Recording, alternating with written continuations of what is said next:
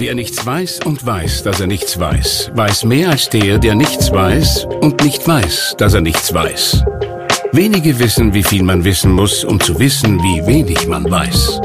Was Sie wissen sollten, das liefern Ihnen täglich die Salzburger Nachrichten. Salzburger Nachrichten, wenn Sie mehr wissen wollen. Gewalt gegen Frauen. Ein Podcast-Special der gefragten Frau. Kapitel 1 Die Gezeichnete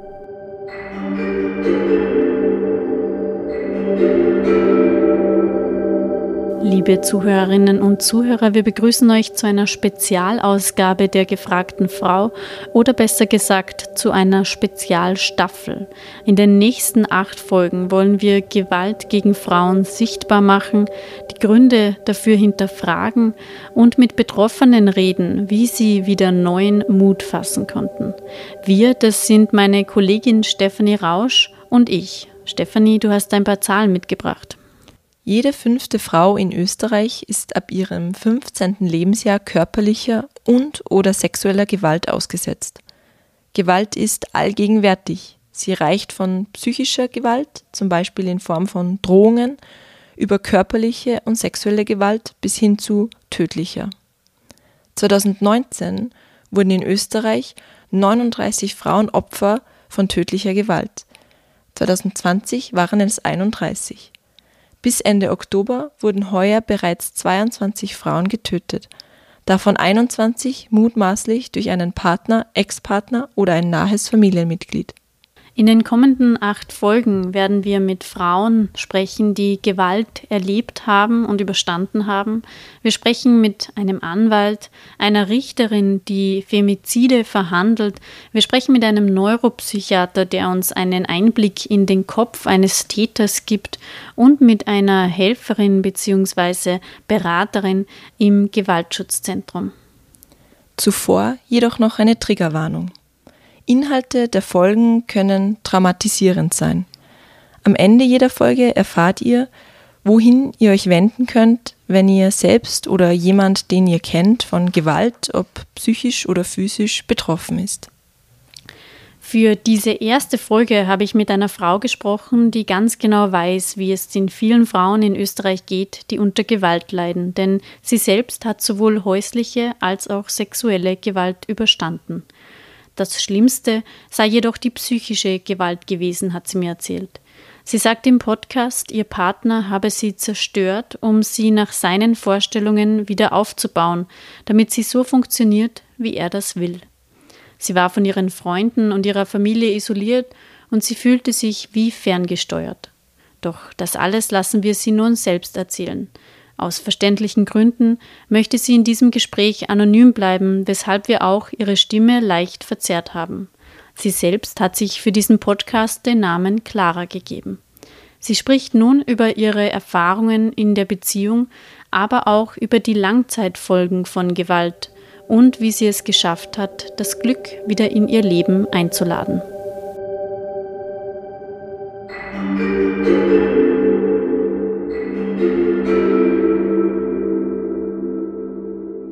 Hallo Clara und vielen Dank, dass du dich bereit erklärt hast, mit mir über deine Geschichte zu sprechen.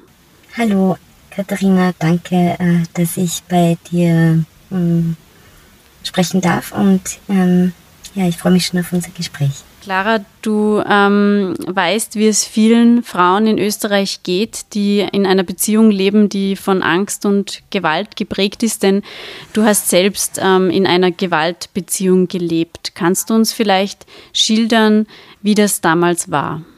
In einer Gewaltbeziehung zu sein, fühlt sich schrecklich an. Ich habe bevor ich in eine Gewaltbeziehung gekommen bin, nie in meinem Leben gedacht, dass ich jemals in eine Gewaltbeziehung hineinkommen könnte. Und ähm, dass mir das passieren kann.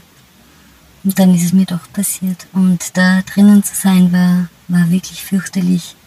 Es war, ähm, das war sehr erschreckend und, und ähm, entmenschlichend. Ähm, ich würde gerne einfach ein bisschen beschreiben, wie, wie das so war. Also es ist so, der Mann, mit dem ich in einer Gewaltbeziehung war, der hat ähm, mich mit verschiedensten Gewaltmitteln in dieser Beziehung gehalten. Ähm, eines war körperliche Gewalt, ähm, es war auch sexualisierte Gewalt mhm. dabei. Das, was für mich am, am, am schlimmsten in Erinnerung geblieben ist, war die psychische Gewalt in der Beziehung. Also es war ähm, so, dass er eben mir das Gefühl gegeben hat, ich habe mich einfach komplett, dass ich komplett wertlos bin. Ich habe mich so wertlos gefühlt. Ich war kein, ich, ich hatte eigentlich keine Daseinsberechtigung mehr, außer der, für ihn da zu sein und für das, was er wollte. Er hat ähm, durch, ja, also er hat äh, mir zuerst eben Schuldgefühle äh, gemacht, ganz starke für ein äh, an, angebliches, also eine angebliche Schuld ihm gegenüber, die im Nachhinein betrachtet natürlich überhaupt gar nicht bestanden hat, aber er hat mir einfach das Gefühl gegeben, dadurch, dass ich ein ganz, ganz schlechter Mensch bin und dass ich das wieder gut machen muss.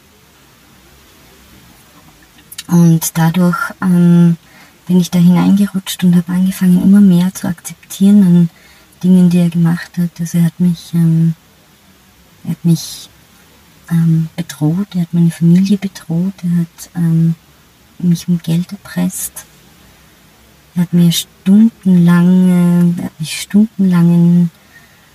Verhören unterzogen und mir ähm, so, so eine Art Gehirn, so Gehirnwäsche Sitzungen, das könnte man das fast nennen, hat da stundenlang mit mir geredet und mir erklärt, warum ich an allem schuld bin, was in seinem Leben falsch läuft und äh, weswegen ich daher die Aufgabe habe, das alles wieder gut zu machen. Und ich bin dann auch tatsächlich mit ihm zusammengezogen, um alles wieder gut zu machen an seinem Leben, was ich kaputt gemacht habe angeblich. Und ähm, ja, sobald wir zusammengezogen sind, sind die ersten körperlichen Gewaltübergriffe ähm, gekommen und mit denen hat er mich dann eigentlich so richtig also kaputt gemacht. Er hat mich dann, also ich würde sagen, er hat mich eigentlich zerstört um mich wieder aufzubauen nach seinen Vorstellungen. Also dass ich so funktioniere, wie er das will. Er hat, ähm, er hat mir ähm, zum Beispiel das Kochen neu beigebracht, so wie er meinte, dass Kochen geht. Ähm, und das war halt in ganz vielen Lebensbereichen so. Er hat alles kontrolliert, was ich getan habe. Er hat mich isoliert von meinen Freunden, meiner Familie. Und ja, und also das habe ich, wollte ich vielleicht noch dazu sagen, wollte ich eigentlich auch erzählen, ähm, bevor ähm, ich mit ihm zusammengezogen bin, gab es auch einen, äh, einen sexuellen Übergriff eben und irgendwie bevor dieser Übergriff war, war ich irgendwie noch kritisch ihm gegenüber. Also da hatte ich noch irgendwie die Fähigkeit, oder war ich noch mehr bei mir, ja. Also ich weiß nicht, ob man das so, ob ich das richtig erklären kann, aber es war richtig ähm, so, dass er, also er hat wirklich versucht, die Kontrolle komplett zu übernehmen über alles. Und davor war ich eben noch sehr kritisch oder halt noch kritischer und habe auch irgendwie so nicht alles ganz ähm, für Wahres genommen, was er mir versucht hat einzureden. Aber mit dem sexuellen Übergriff hatte mich halt komplett gebrochen. Also danach war ich wirklich, also ich würde das so beschreiben, als wie wenn ich wie ferngesteuert gewesen wäre. Und ähm, dann hat ähm, mir halt, es war, es war dann noch ganz, ganz komisch, weil also einerseits hatte ich eben so, wenn ich in seinem ein, also mein, mein Umfeld hat natürlich gemerkt, dass, ähm, dass das gar nicht stimmt. Und hat, die haben natürlich versucht, irgendwie etwas dagegen zu machen, aber waren selber total hilflos, glaube ich auch. Und ähm, ich habe dann halt, je nachdem in welchem Einflussbereich ich gerade war, habe ich mich entsprechend verhalten. Ja? Also entweder für oder gegen diese Beziehung. Das war völlig, ähm, völlig absurd. Genau. Und dann kamen eben in der Beziehung die körperlichen Übergriffe dazu. Und ähm, ich habe dann in der Beziehung auch zwei Suizidversuche gemacht, die ja gar nicht, ähm, also er hat mir nicht geholfen und gar nichts. Also es war so, ähm, dass ich, also ich habe für ihn, ich habe natürlich alles, ich habe für ihn immer Entschuldigungen gefunden, warum er das tut. Also wenn, wenn er mal sozusagen äh, in meiner damaligen Sicht war das so, wenn ihm mal die Hand dann ausgekommen ist. Und, ähm, und ich habe dann auch wirklich so, so mit, also mein innerer Dialog war dann echt schon so umgestellt, dass ich mir selber die Dinge gesagt habe, die er mir da eingetrichtert hat. Das ist mir dann ganz stark bewusst worden, äh, als ich mich dann aus der Beziehung gelöst habe und das dann so langsam nachgelassen hat. Es war wirklich wie wenn man einen Käfig aufbricht, einen unsichtbaren Stück für Stück. Man spürt halt die unsichtbaren Käfigstäbe noch, wenn man, obwohl, obwohl eigentlich, also obwohl man schon aus der Beziehung draußen ist. Wie hast du das damals letztendlich dann geschafft, dich aus der Beziehung zu lösen? Also in meinem Fall war das so, dass ich ähm, mit ihm ein Kind bekommen habe. Mhm. Und das Kind war nicht wertlos in meiner Welt, sondern das war halt ganz, ganz wertvoll. Und ich ähm, konnte dann irgendwie die Motivation aufbringen, mein Kind vor ihm zu schützen. Weil ich habe halt zuerst, habe ich mir, also besonders in der Schwangerschaft und in den ersten paar Lebensmonaten hm, von meinem Kind habe ich mir eben eingeredet, dass er sich ändern wird und dass er durch das Kind jetzt, ähm, dass es jetzt vorbei ist mit der Gewalt und dass wir eine schöne Beziehung werden führen können und das, ähm, ja, und das war dann natürlich nicht so, sondern es kamen dann auch ähm, Gewaltdrohungen äh, gegen mein Kind und ähm, eben ein Fall, wo zum Glück nichts äh, passiert ist, aber wo er eben ähm, was getan hätte, fast, und ich das verhindern konnte. Und das hat mir dann einfach dann, also das hat mir dann so, hat mich so erschüttert, dass ich das ähm, geschafft habe, dass, dass ich, ja, dass ich einfach die Motivation hatte, da rauszugehen, weil es eben nicht mehr um mein wertloses Selbst gegangen ist, sondern um meinen, mein Kind. Mhm. Mhm. Wie ist es dann weitergegangen, nachdem du dich sozusagen getrennt hast?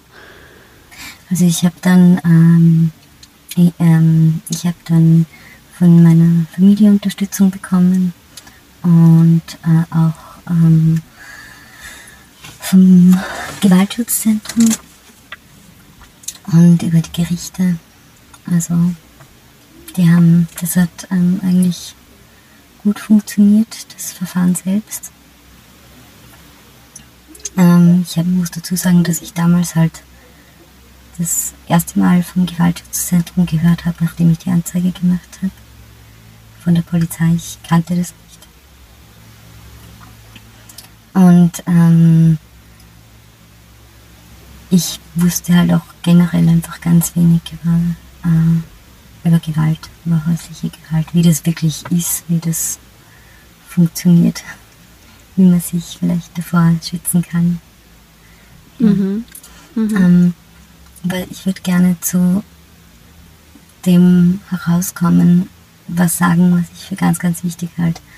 Ich mhm. habe wirklich ähm, so die Langzeitfolgen von diesen, äh, dieser Beziehung die waren, also ich hatte, ich hatte ein, ich habe eine, eine, eine, schwere äh, Traumatisierung äh, dann gehabt und es hat wirklich viele, viele Jahre gedauert, bis ich wieder halbwegs normal funktionieren konnte. Und nochmal viele Jahre, bis ich ähm, äh, eine Verarbeitung von dem Thema geschafft habe. Mhm. Und es ist mhm. so, dass ähm, ich glaube, dass die Folgen von, von Gewalt wirklich ähm, ganz, ganz stark unterschätzt werden in der Gesellschaft auch. Mhm. Ja, man spricht oft immer nur über die, die Folgen, die man unmittelbar sieht, gell, oder die körperlichen Folgen, aber die psychischen Folgen, wie du sagst, sind ja lange danach noch, noch spürbar. Wie hast du das dann ähm, überwinden können? Äh, wie hast du dich sozusagen wieder, wieder auch geheilt in den Jahren danach? das ist echt eine schwierige Frage. Ähm, also ich möchte ganz kurz noch einmal einfach sagen, dass auch bei der Gewaltbeziehung selber, also für mich aus meiner Wahrnehmung heraus, war die psychische Gewalt, die der angewandt hat, ähm, wirklich das, das, das Schlimmste. Also diese, dieses Herstellen von dieser Kontrolle, dieses komplette Zerstören, das ich erlebt habe, und dieser Wiederaufbau meiner Person eigentlich nach seinen Vorstellungen. Und also das ist, ähm, das ist eine, eine ganz, ganz schreckliche Form der Gewalt. Und ich glaube, das ist das, was für mich ähm, das Schlimmste eigentlich an dieser ganzen Beziehung gewesen ist, auch wenn natürlich das Ganze, also die, die körperlichen Übergriffe und auch das Sexu äh, sexuelle Übergriff irgendwie halt dazu geführt haben, dass, dass sozusagen die psychische Gewalt funktioniert hat, ja, weil er eben sozusagen da keine leere Drohung hinter, hinter mhm. dem war, was er verlangt hat, äh, sondern sondern halt was Reales. Aber die psychische Gewalt, das ist was ganz was, was unglaublich ähm, Schreckliches eigentlich, würde mhm. ich sagen, weil es eben auch so verinnerlicht wird und man das selber auch gar nicht so merkt, weil man, man gibt sich dann irgendwie so nach der Gewaltbeziehung ist, also war halt bei mir so, zuerst einmal eine Phase, wo ich wirklich also mal reorientieren, irgendwie funktionieren, einmal merken, dass ich jetzt wieder ja, über mein eigenes Leben bin, also nicht ja, Frau, über mein eigenes Leben bin. Und ähm, ich habe, ich habe, ähm, ja, ich habe voll lang gebraucht. Ich habe so lange gebraucht und ich hatte auch nach der Beziehung so wahnsinnige Angst vor ihm. Und er, er hat mich auch trotz, ähm, also während dem ganzen Verfahren hat er mich auch trotz ähm, allen rechtlichen Mitteln, die es so gibt, diese Betretungsverbot und so weiter, ähm, gestalkt. Und hat mich, hat mir auf der Straße aufgelauert und äh, mehrmals, ja, also es war echt ganz ähm, schlimm für mich. Mhm. Und mhm. auch halt dazu kam natürlich, dass ich dann ein Kind mit ihm hatte und das halt eine gewisse Verbindung schafft. Also ich konnte nicht sagen, so ich, keine Ahnung, ich wandere jetzt aus oder ich jetzt einfach weg. Mhm. Ich hatte ein Kind mit ihm. Es war irgendwie so eine Beziehung, die mhm. so eine ungewollte Weiterführung der Beziehung dadurch da. Ja, und er hat das Kind auch noch weiterhin sehen dürfen, oder? Ja, natürlich.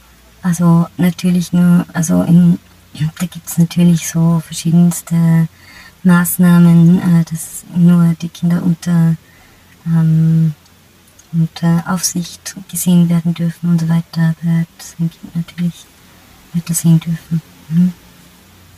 Und das war natürlich extrem belastend und ich glaube, das hat es mir auch sehr schwer getan, weil ich natürlich auch Angst um mein Kind hatte und immer so das Gefühl, hey, äh, ich wusste ja, was ich erlebt habe, habe ich erlebt, aber natürlich alle bei den Gerichten und so haben es nicht erlebt. Die sehen halt jemanden und müssen beurteilen, hat sich der irgendwie verändert, gebessert, ist er gefährlich und wie diese Regeln halt alle sind, äh, die, es da, die es da gibt, nach denen da beurteilt wird. Und ja, es war für mich schon echt schwer.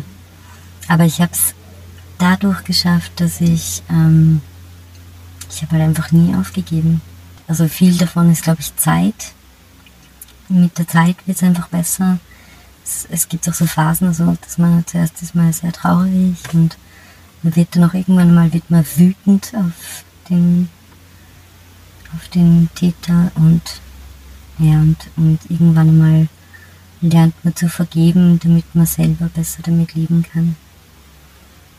Und ich habe aber also echt mit viel, ähm, also ich habe sehr, ich habe Traumatherapie gemacht und habe mir mit äh, damit äh, dann auch weiterhelfen können. Weil ich muss sagen, ich habe ich hab schon sehr lange darunter gelitten. Ja über die Hilfsorganisationen und, und die Wichtigkeit davon wollte ich auch noch mit dir sprechen. Ich habe noch eine ähm, Frage zu dem, also du hast mir ja im Vorgespräch auch ähm, erzählt, dass du nicht nur mit häuslicher Gewalt eben Erfahrungen hast, sondern auch mit ähm, sexueller Gewalt. Ähm, ist das der Vorfall in der Beziehung gewesen oder war das ähm, separat davon sozusagen noch ein Vorfall und möchtest du darüber auch noch etwas sagen, so viel wie du eben sagen möchtest? Also ich ähm, würde dein das recht knapp halten, aber ich finde, wenn wir schon dabei sind, äh, Tabus aufzubrechen.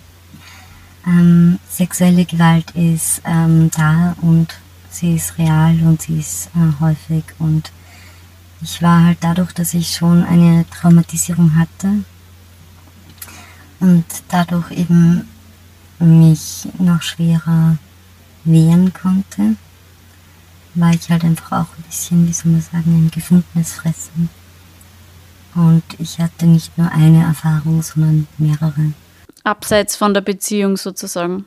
Ja, genau. Unterschiedliche genau von unterschiedlicher Intensität einfach und wo ich einfach selber auch gemerkt habe, dann dadurch, dass ich mich nicht gut wehren kann, weil ich sofort in so einen Erstarrungszustand irgendwie gekommen bin, ähm, war ich halt einfach, ja, ich habe manchmal das Gefühl gehabt, so dass man, man merkt es irgendwie. Weil als ob Leute, die sowas machen, irgendwie einen sechsten Sinn dafür haben, ob man ob man ähm, sich gut wehren kann oder nicht. Weil du sozusagen schon, schon vorbelastet warst, ja. Genau. Wie, wie bist du denn selbst damit zurechtgekommen, ähm, auch danach, jetzt nach diesen Vorfällen, wenn du eben ähm, vor Gericht etwas sagen hast müssen oder, oder dann in Therapien, wie, wie bist du mit dieser Opferrolle umgegangen, dass du immer sozusagen als, als Opfer gesehen wurdest? Das stelle ich mir ja auch sehr, sehr belastend vor auf Dauer. Hm, das ist es auch auf alle Fälle. Ähm, ich habe halt ähm, die meisten Sachen, die bis jetzt sind, gar nicht angezeigt bei der sexuellen Gewalt. Es waren auch Sachen, die jetzt nicht unbedingt alle Vergewaltigungen waren oder so. Ja. Ähm, es waren halt unterschiedliche Sachen, aber sicher war auch eine Vergewaltigung dabei. Mm. Und ich habe die ähm, auch angezeigt, also in dem Fall dann. Und es war halt ganz, ganz schwierig, das zu sagen. Also es war für mich schon nicht leicht, ähm, darüber zu sprechen dann. Aber da war ich, glaube ich, echt ähm, ganz gut aufgehoben. Da hatte ich dann Unterstützung ähm, auch vom Frauennotruf und ähm, das hat mir sehr gut getan damals. Mhm, mhm. Viele, also der Frauennotruf ist eben eine von diesen vielen Organisationen, die Frauen helfen, die Gewalt erfahren haben. Und ich glaube aber, viele Frauen können sich ja nicht sofort dazu überwinden, diese Hilfeleistungen in Anspruch zu nehmen, beziehungsweise wissen sie vielleicht gar nicht, dass es sie gibt, so wie es du ja auch gesagt hast, du hast das gar nicht gewusst ja. am Anfang. Ja, ich habe es auch beim, beim zweiten, also beim Frauennotruf, das habe ich auch erst von der Polizei erfahren, ich kannte das vorher auch nicht. Ich glaube, es ist total wichtig, dass man da hingeht. Man kann sich nämlich da auch wirklich Hilfe holen, ohne, ohne dass man gleich eine, eine Anzeige machen muss. Mhm. Das wissen auch viele nicht, glaube ich, dass man sozusagen, dass es keine Anzeigenpflicht gibt dann, gell? Genau, also die, wenn man zur Polizei geht, dann ist man halt schon dort gewesen. Und das habe ich halt auch so gemacht, ja. Also ich war auch zuerst bei der Polizei und dann, und die haben mich dann eben weiter geschickt zu den Einrichtungen. Mhm. Und ich glaube, ich wäre, ich jetzt glaube ich lieber umgekehrt gemacht. Also mhm. gerade da bei der, wo es dann um die sexuelle Gewalt gegangen, also um die Vergewaltigung gegangen ist, da hätte ich es, glaube ich, gern umgekehrt gemacht. Mhm. Mhm. Ähm, und das würde ich halt raten, weil man kann sich, glaube ich, wirklich gute, gut Hilfe holen da. Mhm. Also ich mhm. würde überhaupt Frauen raten, sich Hilfe zu holen und eine ganz große, ein ganz großes, ähm, also eine, eine ganz große Message von mir und warum ich das auch mache, ist, weil ich möchte einfach, dass Frauen, andere Frauen, denen das passiert oder passiert ist, wissen, sie sind nicht alleine und ähm, es gibt wirklich Hilfe. Man kann sich Hilfe holen und es ist gut, wenn man, wenn man dahin geht. Ähm, es passiert ja nichts. Es wird deshalb keine Anzeige gemacht und man hat jemand, mit dem man reden kann. Vielleicht sind auch viele Frauen, die in einer solchen Situation sind, ähm, sozusagen können sich nicht überwinden, Hilfe zu holen, weil dann wird es ja sozusagen Realität, wenn man mit jemand anderem darüber spricht, dann, dann ist das Problem sozusagen nicht mehr, nicht mehr wegzureden oder nicht mehr zu ignorieren, oder? Das kann gut sein, ja. Also ich denke mir, dass wenn man Dinge ignoriert, die halt irgendwann einmal doch dann wiederkommen, also früher oder später muss man über diese Dinge sprechen. Also sonst fressen sie einen, glaube ich, auf. Äh, so habe ich halt die Erfahrung gemacht, zumindest. Man kann das nicht mit Disziplin, also es ist so wie wenn man sich ein Korsett anzieht, ja. Also irgendwann einmal platzt es.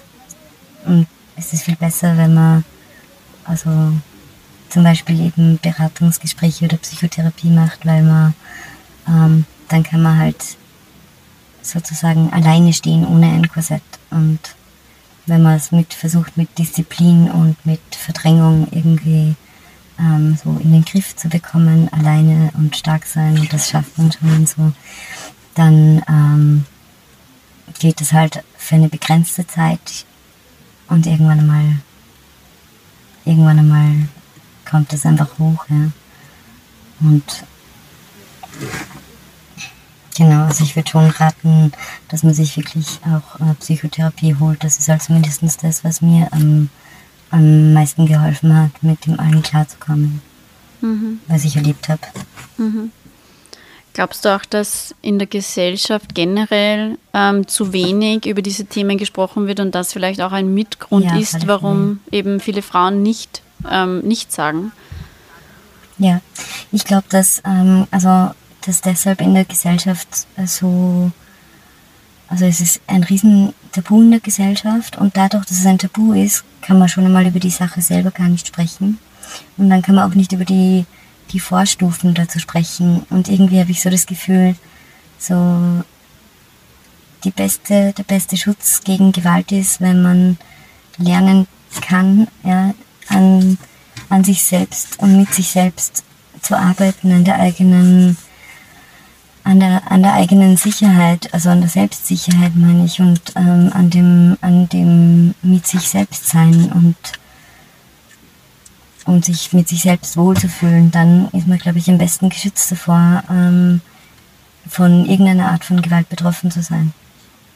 Und wenn wir nicht darüber sprechen, dass zum Beispiel, weiß ich nicht, eben auch ähm, zu autoritäre Erziehung oder ähm, sexistische Haltung in der Gesellschaft oder, ähm, oder andere ähm, Sachen wie zum Beispiel halt ähm, ja so ähm, so die Einstellung, dass man bis auf betrunkene Frauen irgendwie einfach verschleppen kann ohne Konsequenzen, weil ja, die müssen eh selber wissen, was sie tun und so. Dass das halt so Vorstufen dazu sind, ähm, das ist halt schon was, wo ich, wo ich denke, da muss man offenen Dialog drüber führen können mhm. in der mhm. Gesellschaft, ohne dass es, ohne dass es jetzt irgendwie so gleich ein, ein, ein Streit ist, ähm, mhm. Mhm. mhm. pro und contra, sondern dass man echt einmal drüber spricht und das geht halt nur, wenn, wenn man das Tabu mal überhaupt wegbringt. Mhm, mhm. Ich glaube, Frauen wie du, die jetzt sozusagen ähm, darüber sprechen und sich ähm, trauen, darüber zu sprechen, sind sicher ein, ein erster Schritt und ein guter und wichtiger Schritt auch ähm, dafür, andere oder das Thema an sich mehr sozusagen in die Öffentlichkeit zu bringen. Und ähm, ich würde jetzt noch interessieren und viele Zuhörerinnen und Zuhörer sicher auch, wie geht es dir denn heute? Wie hast du denn ja mehr oder weniger das, das, das Glück auch wieder in dein Leben einladen können nach ähm, diesen traumatisierenden Erfahrungen? Ja, also ich bin heute immer noch dieselbe Person, die ich äh, damals war, also bevor das ähm, passiert ist. Und diese Erfahrungen, die habe ich gemacht und die habe ich einfach gelernt mit, mit viel Zeit und Geduld und, ähm, und, und, und wieder aufstehen und wieder aufstehen und wieder aufstehen äh, und Psychotherapie ähm, so in mein Leben zu integrieren, dass ich damit gut leben kann. Und ähm, die werden mich sicher bis ans Ende meines Lebens begleiten, aber ich kann trotzdem jetzt ein glückliches Leben führen, weil ich ähm, einen Platz dafür gefunden habe. Und für mich ist auch wichtig, dass ich jetzt so hier mit dir spreche und ähm, dem Ganzen eine Stimme gebe, weil ich finde es einfach wichtig, dass man eben nicht nur immer über, also ein Teil von der Opferrolle ist ja auch, dass man immer über betroffene Frauen spricht, statt mit ihnen. Und ähm, ja, es sind halt natürlich verständlicherweise nicht so viele bereit, über das zu sprechen, weil es halt auch echt ähm, schmerzhafte Erfahrungen sind und auch wenn es bei mir schon etwas länger her ist, ähm, ist es natürlich was, also es war jetzt auch echt nicht so leicht, mich, ähm, also dieses Gespräch äh, so mich vorzubereiten. Also ich war schon äh, ordentlich nervös, aber ähm, ich finde es halt einfach voll wichtig, dass mhm. man, dass man das immer mehr macht. Darum bin ich da. Mhm, mhm. Ja, genau das, was du sagst, sozusagen nicht immer über die Opfer zu sprechen, sondern mit ihnen ist ja auch ein bisschen der, der Grund, eben warum wir dieses Gespräch machen. Und da ist es sicher sehr, sehr wertvoll, was du jetzt schon gesagt hast. Und vielleicht ähm, abschließend möchtest du noch Frauen, die in einer ähnlichen Situation sind, wie du es warst, möchtest du denen vielleicht noch etwas mitgeben oder einen etwas raten und ähm, etwas Mut zusprechen auch? Ja. Also das allererste ist, ähm, du bist wundervoll, so wie du bist. Niemand kann dir in irgendeiner Weise, ähm, also man kann mit nichts rechtfertigen, wenn dir jemand Gewalt antut. Es gibt keine Rechtfertigung für Gewalt, egal welche Art, und du bist nicht dran schuld, wenn dir Gewalt passiert, egal welche Form von Gewalt, du bist doch nicht ein bisschen schuld oder vielleicht manchmal mit Schuld an Gewalt. Ähm, hol dir Hilfe, es gibt total gute Unterstützung dafür. Ähm, und ich ähm, kann dir als Beispiel dafür dienen, dass man auch da rauskommen kann und dass man ein glückliches Leben führen kann. Und ähm, ich möchte dir das einfach sagen für dein Leben.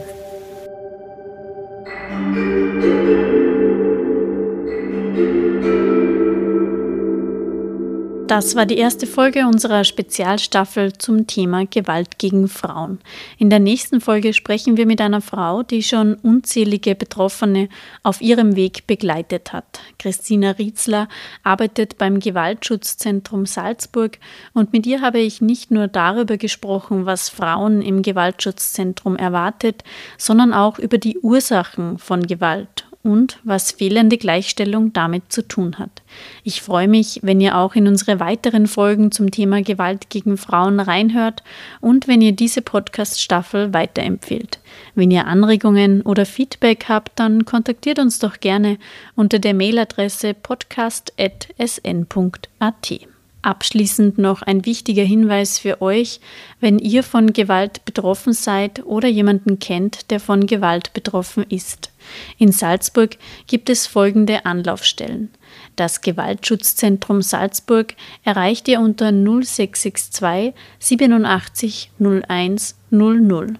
Den Frauennotruf Salzburg erreicht ihr unter 0662 88 11 00 Und auch die Frauenhäuser in der Stadt Salzburg und in Saalfelden helfen euch weiter. Österreichweit hilft euch außerdem die Frauen-Helpline unter 0800 222 666 24 Stunden am Tag weiter.